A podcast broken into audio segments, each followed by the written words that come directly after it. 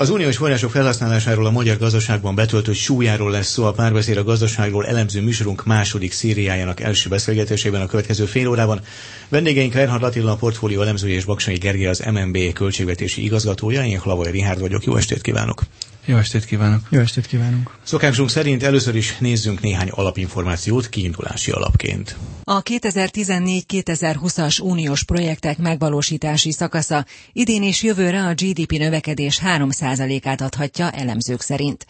Az elvégzett fejlesztések közvetett hatása pedig 2020 után is hozhat még 1-2 százalékos bővülést.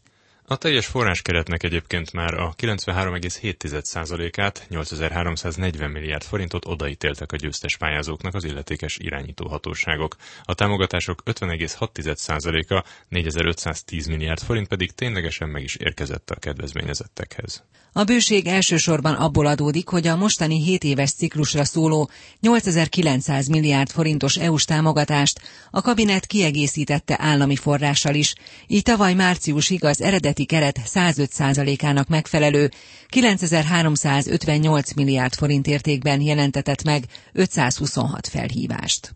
Ezek voltak tehát a kiindulási alapjaink. Ugye folyamatosan az elmúlt hónapokban, de talán éveket is mondhatnék, a vita egyik középpontjában az áll, hogy vajon mekkora a szerepe, mi a szerepe igazából az uniós forrásoknak a magyar gazdaságban. Weinhard Attila a portfólió hogyan határozná meg, mi a szerepe az uniós pénznek? Igen, itt valóban egyszerre több narratíva és több megközelítés kering hazai közbeszédben, illetve szakmai viták során. Én azt gondolom, hogy a szélsőségeket érdemes azért kerülni. Tehát azért az is megkérdőjelezhető, hogy semmi hatása nincs az uniós támogatásoknak magyar, a magyar gazdaságra, és az is megkérdőjelezhető, hogy igazából csak ettől nő a magyar gazdaság, és ha leállnak majd az uniós pénzek, vagy adott esetben jelentősen csökken ezeknek a volumene, akkor itt majd hú, de valami nagy dráma fog következni. Én azt gondolom, hogy ez a két szélsőség azért megkérdőjelezhető, egyfajta arany középútként érdemes a számokhoz és a tényekhez azért visszakanyarodni. Itt az utóbbi néhány év során számos ilyen mélyebb makrogazdasági, illetve modellszerű elemzés is készült, hazai kutatóintézetek, illetve az Európai Bizottság készítette ezeket, és ezeknek egyfajta szintetizációját végeztük el az elmúlt évek során anyagokban, és azt tudtuk ebből azonosítani, hogy a, hogyha most az előző uniós ciklusra visszakanyarodunk, amikről már egyre több információnk van, ugye hiszen lezárult a ciklus, és egyre több elemzés és szám lát napvilágot esetleg hosszabb távú hatásokról, akkor azt látjuk, azt tapasztaljuk, hogy az előző ciklus forrás keretének a GDP-re való hatása, vagy a szintjének az emelő hatása, az nagyjából 5%, 4-5% környéki lehetett. Ugye ez egy 7 éves ciklus, tehát ebből akkor akár azt is megközelíthetjük, hogy erős egyszerűsítéssel éves átlagban nagyjából fél egy százalék környéki lehet az a GDP emelő hatás, amely egy hosszabb ciklusban kifejtette a hatását. Természetesen lehettek olyan évek, és most is például az idei év és a jövő év ez valószínűleg ebből felfelé lóg ki, ha ez az összefüggés és ez az erősség továbbra is igaz, hogy jóval egy százalék feletti hatást ö, okoz ö, az EU támogatások ö, a magyar bruttó hazai termék növekedésére. De ezt azért nagyon fontos hangsúlyozni, hogy itt me- érdemes megkülönböztetni a keresleti oldalra gyakorolt hatásokat, mert azok általában ö, rövidebb távon jelentkeznek és intenzívebben jelentkeznek, mint a hosszabb távú, a kínálatot növelő hatásokat. És ugye itt nyilván a második kérdéskör, vagy a megközelítés az már inkább a hosszabb távú fenntarthatóság kérdésére elvezne át. Most talán ezt majd egy következő körben beszéljük át egy következő téma felvetés kapcsán, de itt ez megint érdemes akkor visszakanyarodni a keresleti oldali hatásra, itt ez nagyon-nagyon erőteljesen képes megrángatni a magyar gazdaság növekedési ciklusát. Az, hogy az uniós pénzek beáramlási üteme, pontosabban itthon a pályázatok kiírása és abból a nyerteseknek való kifizetés, a munkák elkezdése, az mikor és milyen ütemezéssel indul el. Jó példa volt erre a 2015-ös, illetve a 16-os év, Ugye 15-ben még az előző uniós ciklus véghajrájában jártunk, ahol aztán minden projektre, amit csak lehetett, ki kellett fizetni, hogy ne vesszen el a pénz. Ez ugye egy nagyon magas kereslettel járt, és egy növekedési hajtóerőt okozott. Majd, amikor 16-ban ugye ezek a pénzek már megszűntek, az új ciklus pedig döcögősen indult el. Ilyen értelemben alacsonyra esett vissza itthon a támogatás kifizetés üteme, akkor pedig az előző évi 4% környéki GDP növekedés az 2% környékére esett vissza, és ebben egyéb tényezők is szerepet játszottak itthon, de azért ebben mm, nyom, igenis tetten érhető volt az EU támogatások hatása. Az átmeneti időszakokról mindjárt fogunk beszélni, de Baksai Gergely Nemzeti Bank. Önök hogy látják a szerepét az EU forrásoknak? Hát ha a rövid távú hatásokat talán könnyebb becsülni, nagyon egyetértek Attilával azzal, amit mondott. Én azt választanám még külön hangsúlyosra, ami néha keveredik, hogy a GDP szintjére és a GDP növekedésére más hatást gyakorolnak. A GDP növekedését akkor emelik az uniós támogatások, ha a támogatások maguk is évről évre növekednek. Ugye a GDP-t minden évben nulláról kell újra termelni. Tehát a GDP szintjét akkor is emelheti az uniós támogatás, ha egy előző évhez képest csökkent, mint például ez volt 2016-ban, ahogy Attila említette, de ugyanakkor a GDP növekedési ütemére konkrétan negatívan hatott 2016-ban az, hogy míg az előző évben a, a bruttó hazai termék 8%-át használtuk fel körülbelül uniós támogatásként a hazai önrészsel együtt, addig 2016-ban csak 3%-át, ez egy drasztikus visszaesés, ennek ellenére a GDP akkor is 2,2%-kal nőtt, ahogy elhangzott, ami azt jelenti, hogy a magyar gazdaság igenis képes növekedni az uniós támogatások nélkül, sőt azok csökkenése mellett is, persze a támogatások még gyorsíthatják ezt a növekedést. Tegyünk egy pici regionális kitekintést. A Visegrádi országokban nagyjából hasonló szerepe van a beáramló uniós forrásoknak, Baksai Gergely?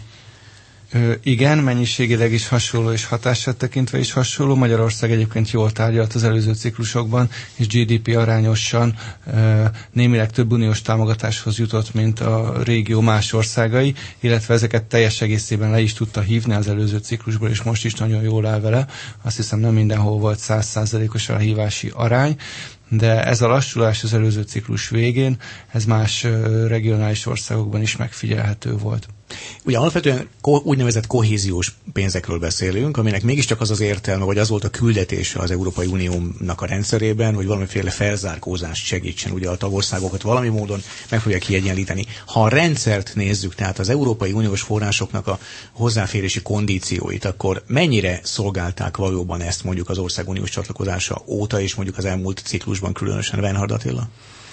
Sajnos azt, azt kell mondanom, hogy csak korlátozottan szolgálták. Ö, ö, mert természetesen a, a, ezeknek a támogatásoknak, és hogyha vállalati szintre elvezünk át, a, akkor, akkor igenis van egy vonzereje, hogy egy vissza nem térítendő támogatás az adott esetben egy olyan gépbeszerzést, vagy egy olyan infrastruktúra fejlesztést, vagy egy gyár, egy üzemcsarnoknak a létesítését tudja megfinanszírozni, amelyre az adott vállalatnak vagy nem lenne még tőke ereje, vagy adott esetben hitelből kellene megvalósítania, és, és kérdés, hogy a múltbeli pénzügyi gazdálkodási eredménye az erre feljogosítaná egy bankhitel esetén. Tehát igenis ezek olyan vonzerőt tudnak jelenteni, és úgymond később megvalósuló beruházásokat időben előbbre hajtani, amelyek igenis lehettek hozzá, tudtak szolgálni ilyen felzárkóztatási hatással, de pont a Magyar Nemzeti Bank egyik ebben a témában elvégzett igen részletes elemzését azért érdemes ideidézni, amely összességében azért hűtötte az ezzel kapcsolatos optimizmust, és inkább arra figyelmeztetett, hogy nagyon sok vállalat úgy élt ezekkel a külső forrásokkal, most inkább a visszanemtérítendő KKV-knak szóló támogatásokra utalok, hogy ezzel igazából más egyéb típusú külső forrása nem is volt a cégeknek, mikro- és kisvállalatokról beszélek, tehát nagyon-nagyon erősen függővé váltak ezektől a fejlesztési forrásoktól, illetve e, tehát ez egy fontos kockázati tényező, és ugye kérdés, hogyha ezek a pénzek kipörögnek majd, és a, ezek a fejlesztési források az adott beruházásban megvalósulnak, és azt követően szeretne nőni a cég, akkor ezt hogyan és miből tudja megtenni. Ez egy érdekes és fontos kockázat, erre, erre mindenképpen érdemes figyelni. És hát ugye az is nagy kérdés, hogy ezeknek a támogatásnak a létszámra, az árbevételre, a hozzáadott értékre és a termelékenységre milyen hatásai voltak. És a Magyar Nemzeti Bank azt azonosította egy komoly vállalati mintán keresztül, Most ez az előző uniós ciklusnak a tényadataira tudta még csak ugye nyilván megtenni, mert az adatok még nem állnak rendelkezésre, hogy árbavételben, létszámban, tehát foglalkoztatási hatásban, hozzáadott értékben igenis kimutatható pozitív hatásokat gyakorol az adott cégek szintjén az ilyen típusú támogatásoknak a felvétele, de sajnos a termelékenységre nem. Tehát nem nagyon lehet kimutatni ezt a hatást. És amikor arról beszélgetünk itt, hogy a, a, a minap közzétett konvergencia program hosszú távon azt a célt tűzi ki a magyar gazdaság elé, hogy 4%-kal legalább nőjön a magyar gazdaság, akkor, és ugye a magyar kormány is ezt hangsúlyozza, hogy ahhoz, hogy ez teljesülni tudjon, ahhoz bizony a termelékenységhez egy, egy jelentős növekedésnek kellene a termelékenységben létrejönnie, akkor ez a két típusú tényező az egymásnak sajnos ellentmond. És ilyen értelemben ez egy nagy kérdőjel, hogy ha továbbra is ilyen masszívan vissza nem térítendő, illetve hitelalapú EU-s támogatásokból gondolkodik a magyar kis- és középvállalati szektor, és ez ilyen értelemben akár elkényelmesíti a termelési folyamatokat, akkor hogyan tud a magyar gazdaság a következő időszakban majd ezzel a típusú tempóval, vagy ennek a típusú gazdaságpolitikai célnak megfelelni, hogy a termelékenység is nőni tudjon. Hadd kérdezem ugyanezt másként Baksai Gergelytől, a Nemzeti Bank költségvetési igazgatójától, hogy mi a legfontosabb hatás, amit az uniós források a magyar gazdaságon belül kiváltottak? Nyilván beszéltük a számszerű hatásról, amit a GDP szintjének és a mennyiségének a növelésével értek. Oké, okay. de mi a legfontosabb hatás, önök hogy látják? Hát hagyj kezdjek egy olyan hatással, amit kevésbé szoktak hangsúlyozni, de hát a jegybank szempontjából egyébként fontos, de nem vagyok benne biztos, hogy pontosan erre gondolt, ez a pénzügyi hatások, ugyanis a beáramló uniós források azok amellett, hogy a gazdaság vagy élénkítő hatást jelentenek, illetve több tőkét jelentenek, egyben a jegybank devizatartalékát is növelik, ami egy további kedvező hatás, valamint jelentősen hozzájárulnak ahhoz, hogy Magyarország külső finanszírozási pozíciója folyamatosan javul, a nettó külső adósság csökken. De ha reálgazdasági hatásokra gondolunk, akkor itt az előző uniós költségvetési ciklus és a mostani között egy olyan éles különbségtétel látszik, hogy akkor az infrastruktúrális beruházásokra helyezte a hangsúlyt a, a magyar felhasználás, ilyenkor kettőn áll a vásár, tehát az Unió is megjelöli, hogy milyen fő prioritásokat szeretne ő látni, és nyilván az egyes országoknak is van ezen belül mozgástere. Tehát Magyarországon talán közel 60%-a a beruházásoknak az infrastruktúrára ment. Ez talán nem is volt haszontalan, de egyébként Magyarország nem áll különösebben rosszul infrastruktúrális összehasonlításban jelenleg az Európai Unióban, azt gondolom, vagy legalábbis a fejlődő országok között. Az új ciklusban viszont a kormány kimondott célja, hogy ilyen gazdaságfejlesztő beruházásokra menjenek a támogatások, azoknak mintegy 60%-a legyen erre fordítva. És ez az, ami kiválthatja azt a hatást, hogy hosszú távon is növeli a, a gazdaság potenciális növekedési ütemét, tehát tartósan hozzájárul ahhoz, hogy Magyarország egy felzárkózási pályára kerüljön, és akkor is gyorsabban növekedjen a gazdaság az alappályánál, amikor esetleg uniós támogatások már, már nem lesznek, tehát azoknak a rövid távú év per éves hatása kifut, a ez a hosszú távú hatás akkor is beépül és növelheti a potenciális GDP-t. Mennyire voltak fontosak azok a változások, amik az uniós forrásokhoz való hozzáférésnek a kondícióiban bekövetkeztek mondjuk az elmúlt, nyilván az elmúlt, ugye egy, egy cikluson belül nyilván nem változtatnak, de mondjuk az uniós csatlakozás óta változtak a kondíciók. Ezeken keresztül mennyiben változott meg az a, az, az irány, ahova ezek a pénzek áramoltak, és mondjuk a gazdasági hatás, Gergely? Hát nagyon is változott most a, a, az elmúlt néhány évben. Ugye azt figyelhető meg, hogy két dolog, amit említettem, egyrészt az, hogy gazdaságfejlesztésre, kisvállalatok támogatására nagyobb összeget fordítanak az elmúlt években, valamint a, az időbeli lefutása a támogatásoknak az a kormányzat szándéka szerint változott. Még 2007 és 2013 között az történt, hogy az utolsó években áramlott ki a pénz legnagyobb része, addig most arra törekedtek, hogy ennek a ciklusnak az első időszakában lekössék a támogatásokat, a végső kedvezményezettek tisztában legyenek azzal, hogy mikor mennyi pénzhez jutnak, és mielőbb megkezdjék a beruházásokat. Tehát egy fókuszbeli és időbeli változás is van, és egyébként az időbeli változásnak egy fontos következménye, hogy a, a költségvetés jelentős mennyiségű előleget fizet ki, mind költségvetési körön belül egyébként, mind költségvetési körön kívül, tehát magánvállalatok számára. Ha már változásoknál tartunk, akkor azt lehet tudni, és egy picit ez már jövő mutató kérdés, hogy mondjuk a következő ciklusban majd, amelynek az előkészítése ugye most zajlik. Lesznek-e a kondíciókat illetően érdemi változások, Weinhard Attila? Ugye jövő hét utáni héten jön ki az Európai Bizottság azzal a részletes szabályrendszerrel, amely a már egyébként az asztalra kitett és felfedett kohéziós forrás tömeg elosztását szabályozná. És ilyen értelemben egy kicsit még a jövőről beszélünk én úgy tudom, hogy abban nem lesz jelentős változás, és ez a Magyar, Magyarország szempontjából, illetve a hét statisztikai régió szempontjából nem lesz hátrányos, hogy továbbra is három besorolási kategória marad majd a, a statisztikai régióknál. Tehát ez az egyfőre jutó GDP és GNI alapú mutatóknál azt fogja eredményezni, hogy ugye a 75% alattiak a kevésbé fejlett régiók, és nagy valószínűséggel ebbe fog tartozni továbbra is még a hétből hat statisztikai régiónk, illetve hát ugye Budapest és Pest megye szétválasztása miatt majd Pest megye várhatóan a közepes fejlettségű tartományba tud kerülni, és ilyen értelemben ez még továbbra is jelentős összegű forrásokra teszi jogosultá a központi régió Budapesten kívüli részét. Hát összességében ez egy ilyen értelemben nagy változással nem jár, de az továbbra sem ismert, hogy ennek az elosztandó forrástömegnek a, a, a képlete az pontosan milyen paraméterekből tevődik össze. Ugye itt az utóbbi hetekben napvilágot láttak olyan értesülések, hogy a forrás elosztásnak a képletében hangsúlyosan jelenjenek meg olyan szociális és társadalmi ö, dimenziók, amelyek eddig nem vagy nem hangsúlyosan jelentek meg. Mire gondolok itt? Például ugye az ifjúsági munkanélküliség kérdésére, vagy, vagy a, mene, a be, az Európa területére beáramlott menekültek ellátásával, integrálásával összefüggő kiadásoknak a figyelembevétele.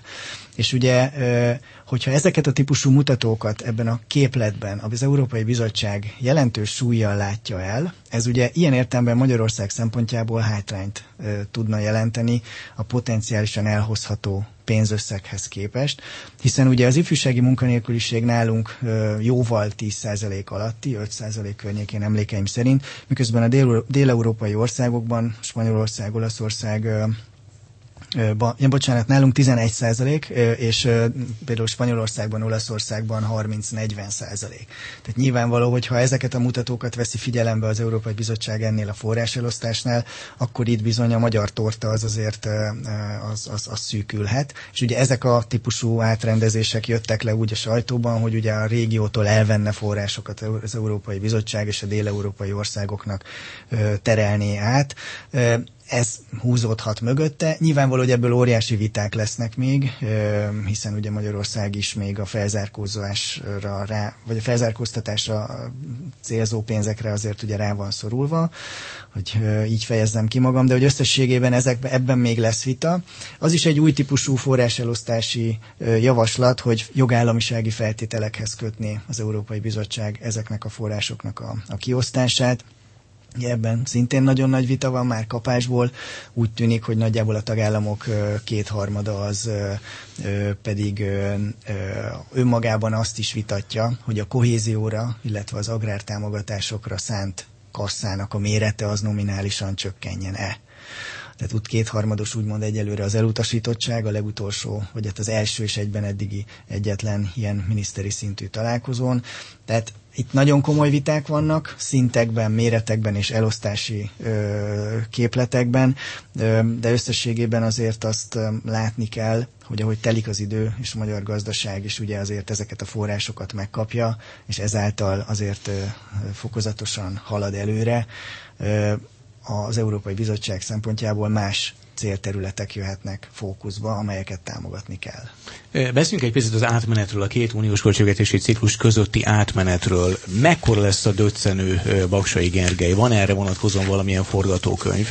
Hiszen általában a két ciklus között ugye mindig egy picit lelassul a források áramlása, itt mindig egy picit pénzszűke állhat be azoknál a cégeknél például, akik ugye alapvetően erre alapozták, mint az imént mondták, nyilván nagyon sokan vannak ilyenek. Szóval mekkora lesz, vagy mekkora lehet a döccenő, Baksai Gergely?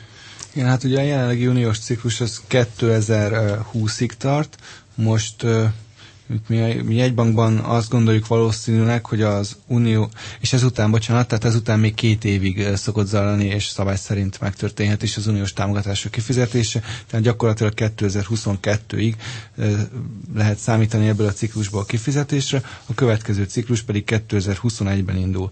Elméletileg van átfedés. Van átfedés, tehát és a, az átmenet évei az 2021-2022. Mi arra számítunk, hogy szemben az előző emlegetett ciklussal, most nem az időszak végén, 2020-21-22-ben lesznek az igazán nagy kifizetések, és aztán egy nagy zuhanás, hanem 2018-19-20-ban kifizethetik a támogatások zömét. Ugye, ahogy hallottuk a, a bejátszásban, gyakorlatilag minden pályázatot meghirdettek, és a nagy részüket lekötötték, tehát ezek a projektek elindulhatnak. Ebből következően egy fokozatosabb csökkenésre számítunk 2020 után, 2021 2022-ben, ami után ismét egy enyhe emelkedés következhet, tehát akkor a lassulásra, mint 2016-ban volt, nem számítunk. Azt még hozzátenném, hogy itt általában GDP arányos értékeket kell figyelembe venni, és, és hát az a, a torta mérete, az a magyar GDP-hez képest úgy tűnik, hogy fokozatosan csökken. Az Európai Bizottság említett javaslata az azt tartalmazza, hogy nominálisan enyhén nő ugyan a következő 7 éves keret, a 2020 utáni költségvetési keret, de a magyar GDP-hez képest ez jelentős csökkenés lenne. Most az elmúlt években, meg jelenleg körülbelül a GDP 3,5%-át kaphatjuk meg az Európai Uniótól, akkor pedig, hát a mostani javaslat alapján készített becslés szerint kb. 2,5 százalékát, ami egy 1 százalék pontos csökkenés, de ez azt is jelenti, hogy ha egy alacsonyabb szintről beszélünk, akkor a döccenők is szükségszerűen kisebbek. Egyébként az elmúlt években mondjuk gyakorlatilag a csatlakozásunk óta elköltött uniós források és a, a végrehajtott fejlesztések jelentettek annyi változást, hogy, egy, hogy, egy, hogy valamivel kevesebb uniós pénz eh, nem okoz akkora visszaesést? Tehát van a gazdaságnak, ugye azt mindenkezen azt mondták, hogy a gazdaság már ugye önmagában is uniós forrás nélkül is képes egyfajta növekedésre. Ez azért er, egyre erősebb, tehát az uniós forrásoknak is köszönhetően ez a fajta teljesítményjavulás látható, Weinhard Attila? Ebben azért vannak ellenmondásos jelek, de én, én azért összességében optimista vagyok és bizakodó vagyok. Éppen azért, amit a Gergely is említett még, hogy azért ez egy markáns változás, amikor a 7-13-as ciklusban a, a keretnek a 16-17 százalékát költötték közvetlen gazdaságfejlesztési forrásokra, pályázatok formájában. Mostani ciklusban pedig egy korábbi számításunk szerint nagyjából 55 százalék, de aztán azóta a pályázati keretek átrendezése miatt ez valószínűleg 60 százalék környékére felment, ami ugye a kormánynak az egyik legfontosabb célkütűzése volt, tehát az nagyjából elérhető. Tehát ez egy három és félszeres arány növekedés. És azért valószínűleg, ha hosszú távon a fenntarthatóságot vizsgáljuk a magyar gazdaság szempontjából, azért feltehetően, ha nem útépítésekre szórjuk ki a pénzt, hanem a, a vállalatoknak és az innovációs elképzeléseire, illetve egyéb olyan fejlesztési elképzeléseire adjuk oda a pénzt, amelyből ő feltehetően tényleg szintet tud lépni, és hosszú távon tartósan működni tud, akkor, akkor igenis azt gondolom, hogy ebben lehet egy, egy olyan szerkezeti változás és a gazdaság kínálati oldalának a, a, az átrendeződés, ami hosszú távon valóban okozhat ilyen dinamikát. És egyébként az a konvergencia program, amelyet ugye néhány hetetet közé a Nemzetgazdasági Minisztérium pontosan erre a stratégiára épít. Ugye a potenciális növekedését a magyar gazdaságnak egy grafikonon ábrázolják, és ennek az összetételéből ugye azt emelik ki, hogy az a termelékenység növekedés fogja majd hozni hosszú távon a 4%-os növekedést, vagy az a fölöttit, amely, amely ugye egyelőre úgymond a magyar gazdaság rákfenéje, és ez a termelékenység növekedés az igenis jöhet abból, azokból a fejlesztésekből, amelyek ezekben az években zajlanak, hiszen ugye ezért azt is érdemes hozzátenni, hogy az előző ciklusban elköltött kutatásfejlesztés és innovációs forrásoknak most a háromszorosát költjük el ebben a ciklusban. Tehát azért ennek kell, hogy legyen valami nyoma. Igen, lehetnek félremenő fejlesztések, vagy nem megvalósuló innovációk, de, de azért összességében ekkora forrástömegből ki kell, hogy jöjjön valami plusz. Baksa Igerkény, Nemzeti Bank. Egyetértek, most egy kedvező konjunkturális helyzet van Magyarországon. Az elmúlt években ezt legnagyobb részt a munkaerő beáramlása, a munkaerőpiacra történő beáramlása, a foglalkoztatás növelése okozta. A, a következő lépésnek annak kell lennie, hogy az a, az újonnan foglalkoztatottak, és hát persze a korábbi munkaerő is a termelékenysége javuljon. Ezt támogathatják a, a, az uniós támogatások. Reméljük az elmúlt években is már hozzájárultak ehhez. Ha most erre koncentrálnak a programok, akkor még eredményesebbek lehetnek. Baksonyi Gergely, a Magyar Nemzeti Bank költségvetési igazgató és Fejnad Attila portfólió elemzője voltak a párbeszéd a gazdaságról mai műsorának vendégei. Köszönjük, hogy eljöttek hozzánk. Köszönjük szépen a Köszönjük szépen. Hallgatóink ezt a beszélgetést felvételről hallották a beszélgetést május 18-án rögzítettük itt az Inforádió stúdiójában. A beszélgetést egyébként majd az Inforádió YouTube csatornáján is visszanézhetik. A műsor elkészítésében Módos Márton főszerkesztő működött közre. Az ő nevében is búcsúzik a műsorvezető Rihárd. Minden jót viszont hallásra!